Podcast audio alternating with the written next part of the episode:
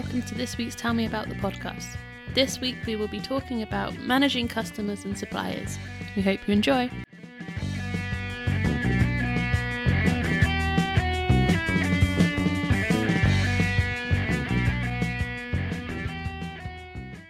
Hi Dad, how are you doing? Uh, hey Beth, yep, very well, thank you. And yourself? Just got back from a short vacation in Madeira, I gather. Yeah, got a little bit of a tan and a, a little bit of a rest. Yeah, it was really good. Definitely going to go back. Beautiful place, beautiful people. Did you try good the food. and wines? Yes, we did. We went to uh, Blandy's, so we had the fortified wine, and then we also had some of the normal wines, but can't call them Madeiran wine. You can only call it a Madeiran wine if it's fortified. Ah, but wines made from the same grapes Yeah. as Madeiran wine is made from. Yeah, I think they are quite nice when you drink them in Madeira, but like so many of these more obscure grapes, if you bothered to bring it home, it might not be quite as attractive Yeah. in your own back garden. But We did- that's fine. we used um, our wine suitcase.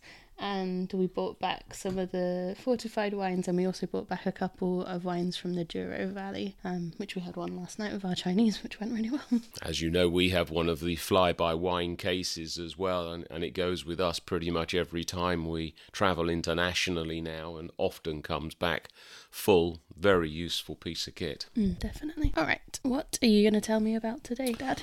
Well, I thought that we might uh, move on from the working on, working in topic that we covered last time. I think it's important to think about how, as a startup business, you plan to manage both your suppliers and your customers. I'm going to assume for the moment that the startup business that our listeners have an interest in has both suppliers and customers. No doubt it would have customers. Difficult to imagine a business with no customers. Sounds like perfection to my mind in some respects, but possibly not the right way to think. But su- suppliers, um, some companies will only have a few, some may have many. Managing customers and suppliers needs to be thought through carefully, and some system and process is necessary to ensure, I think, that one of the basics in business relationships is achieved, and that is a sense of smooth flow in the way that you, as you, the entrepreneur, the startup, works with other people around you. If business relationships can glide along with low or no friction, then you're going to save yourself considerable amounts of time and energy, which you can reserve for working in or working on your business in more important areas. It's too easy not to have a smooth flow of communication and relationship with your customers and suppliers, which quickly creates problems that you find yourself having to troubleshoot, and that's a distraction from what you really need to be spending your time on to move the business forward. I think there are some fundamentals in the way that you work with suppliers and customers. Those fundamentals are fairly obvious, but just to list them off honesty, transparency, fairness, consistency. Adopting these virtues in the way that you communicate with and deal with your customers and your suppliers will pay dividends in significant quantities.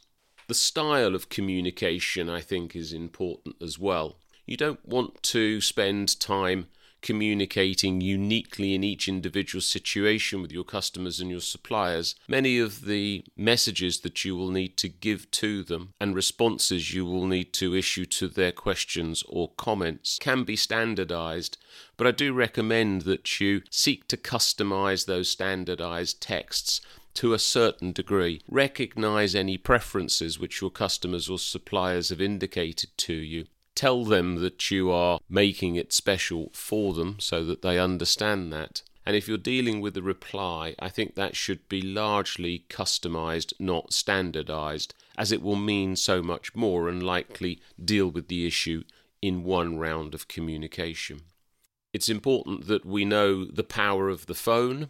It's too easy in this day and age to think that the digital written word is the only method of communication. Power of the phone can't be underestimated. Pick the thing up and speak to people, and not only will issues be resolved quickly, information relayed more clearly, but the relationship continues to build through conversations. And the power of in person, finally. Again, something which, with distributed resources, working from home, virtual businesses, the opportunity to work in person with customers and suppliers becomes more limited. But I think that the wise entrepreneur in their startup situation will want to build those relationships face to face, meet the individuals. Maybe not frequently, but from time to time, learn about people, make notes about people in a simple database or on your telephone, um, know how many kids they've got, what team they support, where they live, where they went on holiday. Any snippets of information that you can get will help you to start conversations away from business and then quickly come back to business, all feeding that smooth flow of exchange between your customers, your suppliers, and yourself to save time and ensure quality relationships. It's one of the new things that's getting very popular at the moment is um, using AI to standardize those replies. Yes, um, I'm on the fence regarding um, AI as we know it at the moment in business. Um, I th- I think that AI has a great role to play in first drafts, in fast first drafts.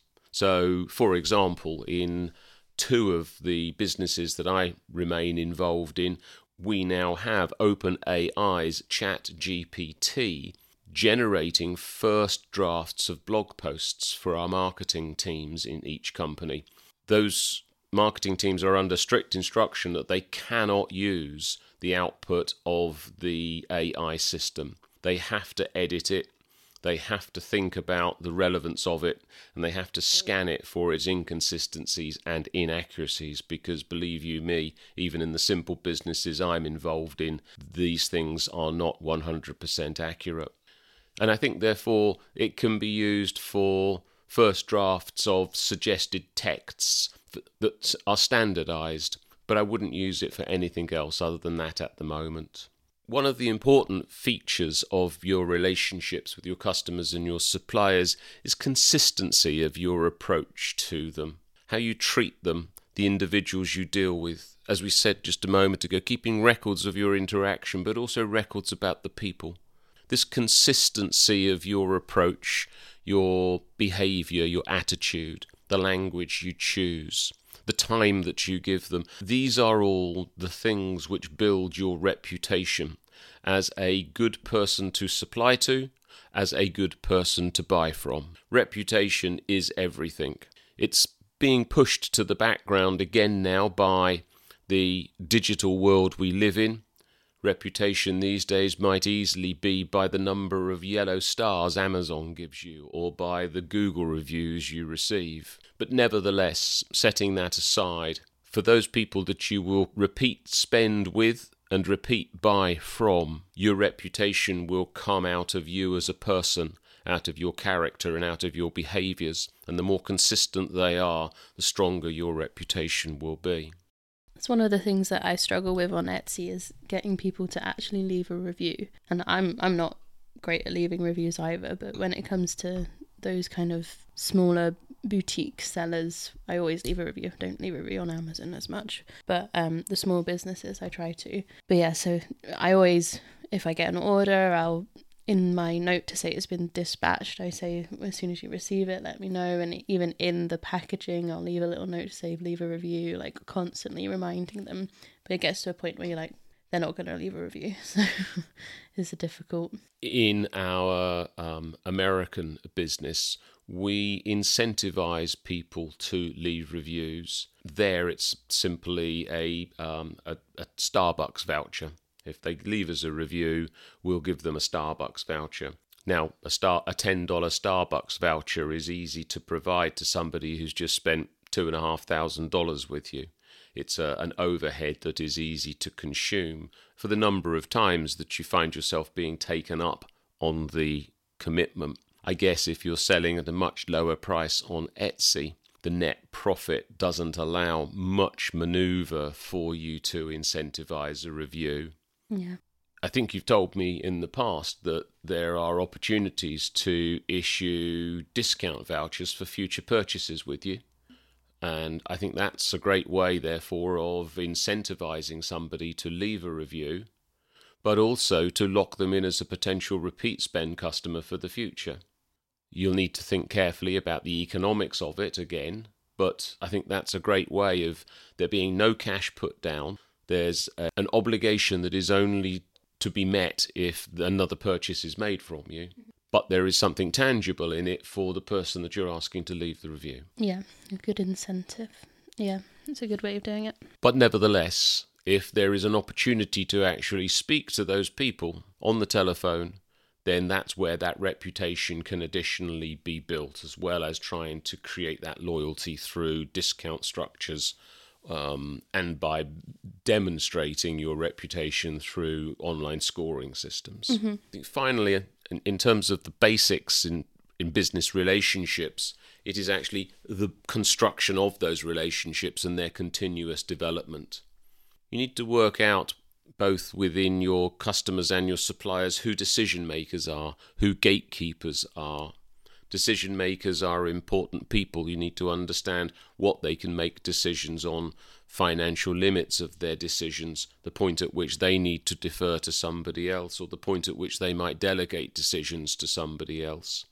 How do you get to speak to them? Gatekeepers are important as well. People who will prevent you from speaking to the right people you need to build relationships with them so that they can become your channel to the people you want to speak to rather than just a barrier.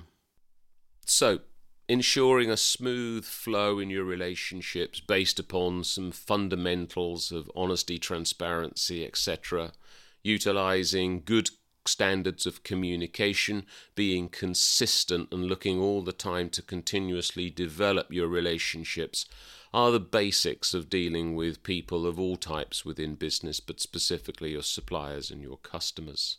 Let's look then at suppliers and customers individually uh, and, and talk a little bit about some of the unique aspects of managing these groups. I think, in terms of suppliers to your small business, to your startup, they're probably going to fall into two primary categories. First is those suppliers who are giving you product or service that is essential to what you sell. These are suppliers who are going to appear as direct costs on your profit and loss account. For example, they might be the suppliers of stock which you hold to resell. They might be suppliers of products or services that you're going to add value to to achieve a sale. For example, if your startup is a small builder, then the person that supplies you with bricks and plasterboard, paint and cement, those are direct costs which you're only going to incur if you've got a project to deliver, but you're probably going to buy those goods from the same supplier for each and every project. The second type of supplier of products or services to your business is going to fit within the general description of overheads. These are the things you need to buy from other people that enable you to do your business. These will sit as overheads on your profit and loss account. For example, this might be the rent you pay your landlord, the costs you pay to your electricity supplier, the premiums you pay for your insurance. These are suppliers where, again, good communication, good relationships can be of great assistance to you. Even if you are paying these fees and costs on a monthly fixed standing order or annual payment or whatever it might be, nevertheless, a relationship with those individuals can ensure that if problems arise, they will be easily dealt with and that you are achieving the best for your business in your relationship with them. For example, with a fixed standard payment, you may negotiate with that supplier to determine what day of the month your payment is to go out rather than accepting what they dictate to you. By changing around the timing of standard payments, you can provide great assistance to your cash flow.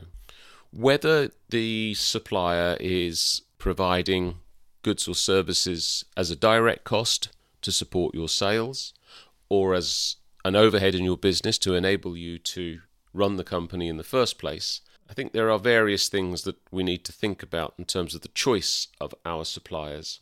Having said all that I've said about the importance of building a relationship with your supplier, I think it is important and frankly incumbent upon the entrepreneur, the new startup, to continually think about reducing the costs within your business. And a great way of doing that is to make sure that you are regularly price checking the service or goods which you are buying. What the Americans would call shop the supply. There are aspects of the service that you need to be looking at. Is the timing of the response of a supplier good enough for you, or do you need quicker or more reliable responsiveness? Are the basic costs of the goods or service competitive within the market? They may not be the cheapest, but you need to be sure that they're competitive and favourable for your business. Are there discounts that you might be able to negotiate for volume? Or does your supplier provide end of line stock clearance items that might be just as suitable for your business than the most recent release, which has got a premium price to it? Think about the payment terms which you can agree with each of your suppliers and switch if you can get better payment terms for a consistent quality of product. Ideally, you want your payment terms with your suppliers to be slightly longer than your collection terms with your customers, a fundamental of bringing forward cash flow, which I think we've touched on in a previous episode, Beth. Look closely at the quality of the product or service which you're currently being supplied and check in the market whether there's any improvements that could be obtained elsewhere. You're looking for innovation in product development. You're looking for suppliers who will be talking to you about new things they can see coming down the line towards them that may have be may be of assistance in improving and developing your own business. That's a great supplier relationship which is all too often lost these days because of the remote and digital nature of placing orders and having order fulfillment. Reliability how many times does a product particularly fail when it's been delivered?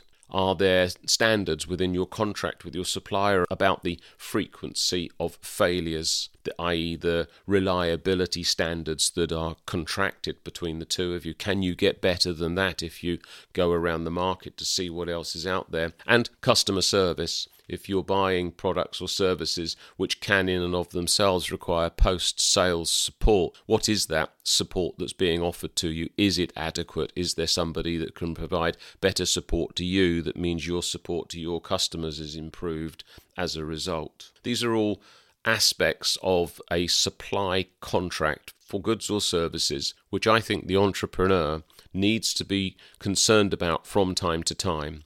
It's about making positive time in the diary, maybe a couple of hours on the last Friday of every month, to reflect upon all of your suppliers and what's going right and what's going wrong. By doing it proactively like that, this fits very comfortably into the heading of working on your business.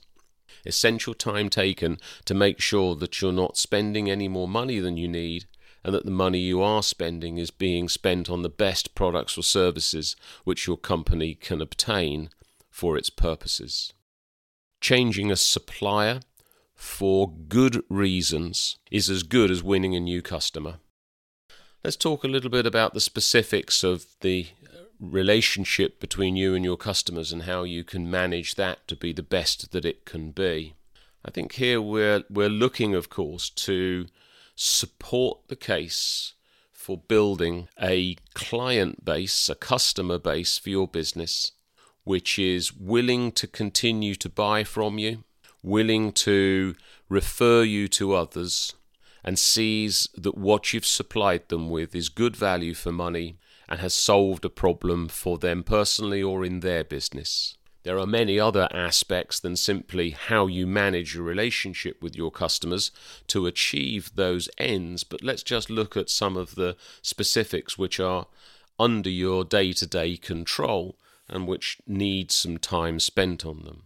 Most businesses will have some form of terms and conditions or contract between them and their customers for the supply of the goods or services which they are selling. It's important that those contract terms be as fair as possible.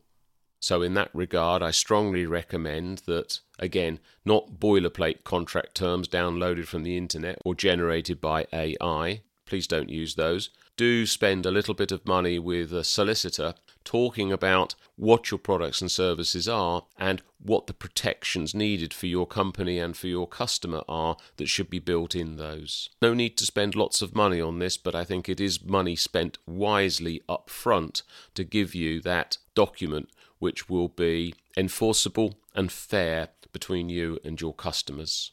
If you need to enforce contract compliance on your customers, do it politely. Make sure that you're anticipating where the failure points might arise and advise customers that their actions or behaviours could be contrary to the terms and conditions of the supply of the goods or services you've sold to them. Head it off at the pass, don't let it become a big issue. This is what we were talking about in terms of smooth flow, time spent anticipating issues from clients and gently reminding them of what is required of them to comply with contracts, whether that's payment terms, returns, usage, copying, IPR, any of these risks which we all have in selling goods and services to other people. Time spent anticipating and then managing those situations is good working on time and avoids the bigger problems that consume time reactively. Payment terms is perhaps one of the most important features of the terms and conditions or contract between you and your customers. As we've said on so many times, bringing forward cash flow is so important to your business. It is the lifeblood of everything you do finding ways in which you can ensure there's always sufficient cash in the bank to cover your overheads and your direct costs, and that there's always a little bit left over from every deal so that you can build up cash balances that you can use to reinvest in your business, reward yourself, keep for rainy days, whatever those purposes are. This all comes down to your payment terms between you and your customers and how you enforce those. As I mentioned when we were talking about suppliers, in an ideal world, payment terms between you and your customers will require them to pay you faster than you are required to pay your suppliers. Can you structure your payment terms such that there are advances, deposits, stage payments? Are there deals that you can introduce for early payment that might be published or that could be confidential, reaching out to your largest customers and offering them confidential arrangements between the two of you for faster payment terms. For example, if it's suitable to your business and you need to think very carefully about the financial implications, do the modeling, make sure that you're not throwing out the baby with the bathwater. But is it possible to offer a 1% discount for payment in 10 days where currently their requirement is to pay you in 30 days? Or is it worth 2.5% if they pay you in advance rather than in arrears. Percentages given are just examples, and it's not intended to give a lot away. It's just enough to make a difference to their bottom line and to your bottom line. Just move the cash as quickly as you possibly can between your customers and yourself. Our wedding photographer had that. If we paid everything um, up front then we would get a, a free canvas print from the day, which we didn't do. But it, yeah, she had that incentive to get the money in earlier. Yep, that's great. Yeah, I, I think that in this situation, nothing speaks louder than than the customer saving money rather than being entitled to more than they have bought from you. Yeah. Saving cash speaks loud and clear to the mutual benefits of bringing forward payment terms. Mm-hmm. However, you will always have customers who will take every day of credit terms that you've given to them. And here we're talking, of course, about businesses largely providing services which tend to be paid for in arrears, in part or whole, or where there are stage payments, such as a building company would uh, structure. If you're retail, of course, you're paid at the point of sale, and in many cases, you will be required to pay directly upon the purchase of a service. If you have a private dentist, you'll have to pay before you leave the surgery, etc. But where you do issue invoices for payment at some later date, they have defined credit terms on them. It's important that you reinforce those collection processes. The easiest reputation to get in business is a soft touch for collections. If you don't push for collections within your contract terms, most of your customers will just assume that they can always take the upper hand in deciding when they're going to pay you rather than knowing the consequences of not paying you within the contract terms. That reputation is easy to get and very hard to lose, so never allow yourself to be thought of as a soft touch for payment. If you have, let's say, 20 days payment terms on your invoice, first of all, be very clear. Is that 20 calendar days or is that 20 business days? Specify. Don't leave it to others to assume one way or the other. Remove the opportunity for misunderstanding. Don't wait until the day of or the day after the due date for each invoice. Send statements, send reminders, polite, clear advisory notes that indicate how much time they've got left to make their payment. Be proactive. In each of my businesses, when I was working in them, I would always be checking through my outstanding invoices probably every other day a quick 10 or 15 minutes, running my finger down the list, seeing if there's anybody there that I think is a greater risk that needs any specific treatment, um, seeing who's coming up close to the hard limits of their credit terms, and instructing where I want people to be chased, picking up the phone to speak to individuals that I know and just check that everything's okay and that the payment will be received on time. Nobody's going to get annoyed with you doing these things if you do them in the right way. See above the nature of your communication, the consistency of the way you talk to people. Using those fundamentals will always get you dividends when speaking to people about their paying you for the services or products which you have supplied. Be clear on what happens if somebody doesn't pay you within the contractual terms and be ready to reinforce. Think about having a, customer that you feel is your best customer. They account for 20% of your revenues, let's say. They're placing orders with you several times a month. You look forward to their emails arriving with their next request of you. They paid you on time for a while, but have started to let the payment terms creep out a little bit. The payment terms are specific within the contract between the two of you. If they're not paying you, are they now a good customer? I would argue no. I would argue that the fact that they stop paying you within your credit terms means that they're becoming a bad customer, a bad risk, a bad debt potential. And that needs to be managed because what you don't want to do is to find yourself with them growing to be 25 or 30% of the revenues of your business and now stretching you out twice the credit terms that you have provided for. I guarantee you that if you put that into a simple spreadsheet, you'll show that you'll run out of cash very quickly because your suppliers won't be cutting you that kind of slack and they will be demanding their payments within their contractual terms. And of course, their ultimate lever on you, if you don't pay them on time, is that they'll not send you any more product or service when you request it from them. Suddenly, you starve your business not only of cash, but of the essential underlying products or services it needs to make its sales in the first place. All this is easily avoided if you reinforce your payment terms and never be a soft touch for cash collection.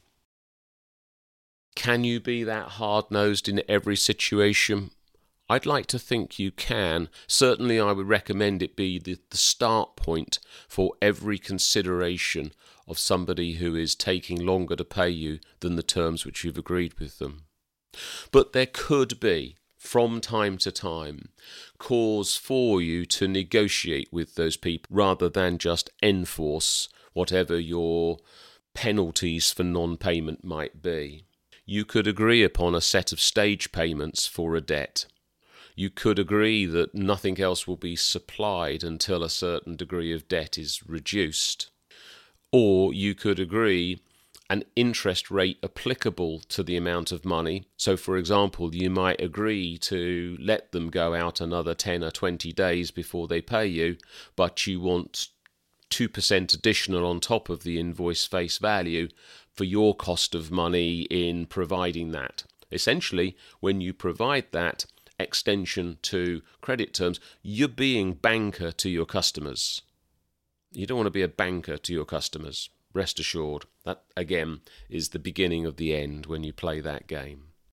If your business is supplying some products or any kind of service, there is going to be time when your customers will require some variation on a standard supply from you. Those variations may be that they want it quicker, they want it cheaper, or they want something different in terms of quality. You need to step back from the supply and rearrange the contract terms. Make sure you have agreed in writing what those variations on your normal supply, what the normal profile of time, cost, and quality would have looked like, and how one or more of those components is agreed to be changed between you and each individual customer.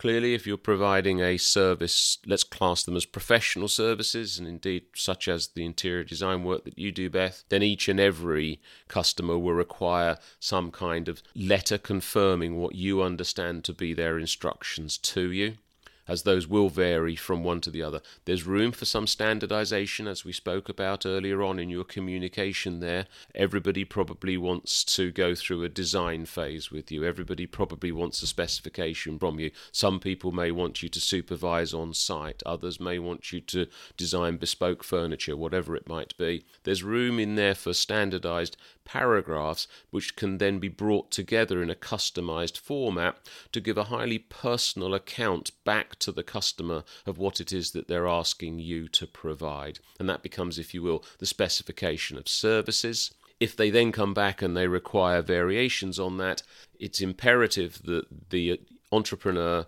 take the time to stand back and say, what did that request do to the relationship as it is confirmed between me and my customer? How do I need to reconfirm that relationship in light of these changes? That's vital working on that project before you go back to working in it. Don't be cons- all consumed by the customer's requests and go straight back to the drawing board or rip up the mood board or whatever it might have been. Take the time to first of all think about what did that do to the nature and specifics of the contract between you and your customer. I spoke a little while ago about the idea of a customer that doesn't pay you is not a good customer. I stand by that, always have done, always will do.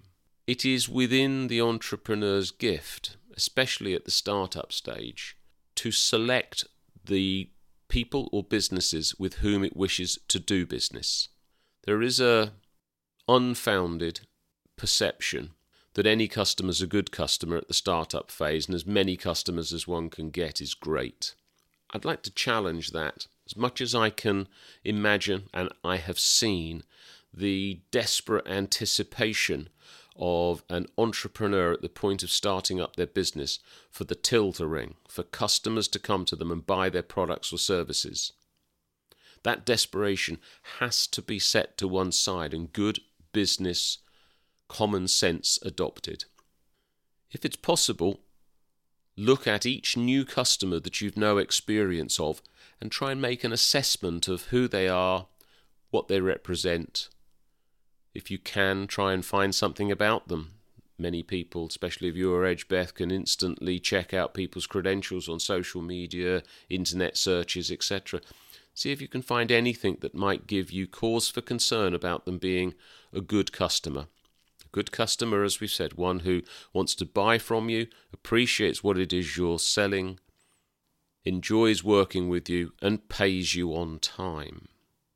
If you can estimate new customers' potentials to fit your specification of a good customer, then that by its very nature gives you the opportunity to be cautious about certain people or businesses that want to buy from you. And when you get that sense of the need for caution, then make a decision whether you wish to do business with them or not. What's the cost of saying, no, I don't want to do business with you? Or look to vary your standard terms to give you some protections.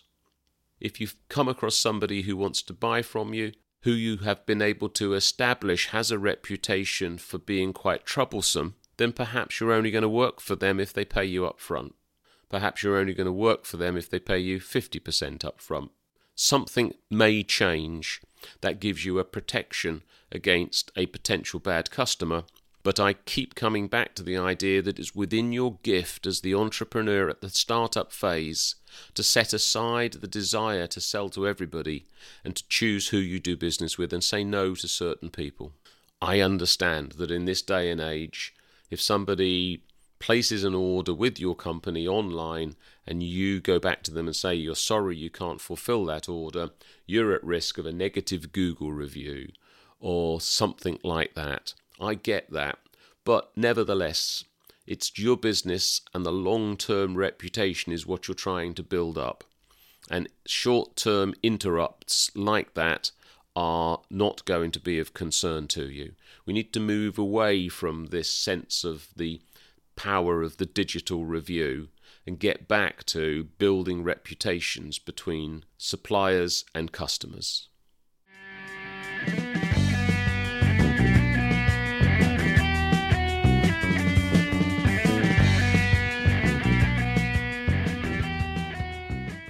Thank you for listening to our second episode in this season, uh, all about managing customers and suppliers. We hope you enjoyed it. Join us next week, where we'll be talking about management and leadership within your startup. As always, keep an eye on our Instagram at Tell Me About Pod and our website, tellmeaboutpod.com, for updates from us. And please follow, like, and review to help others find us too.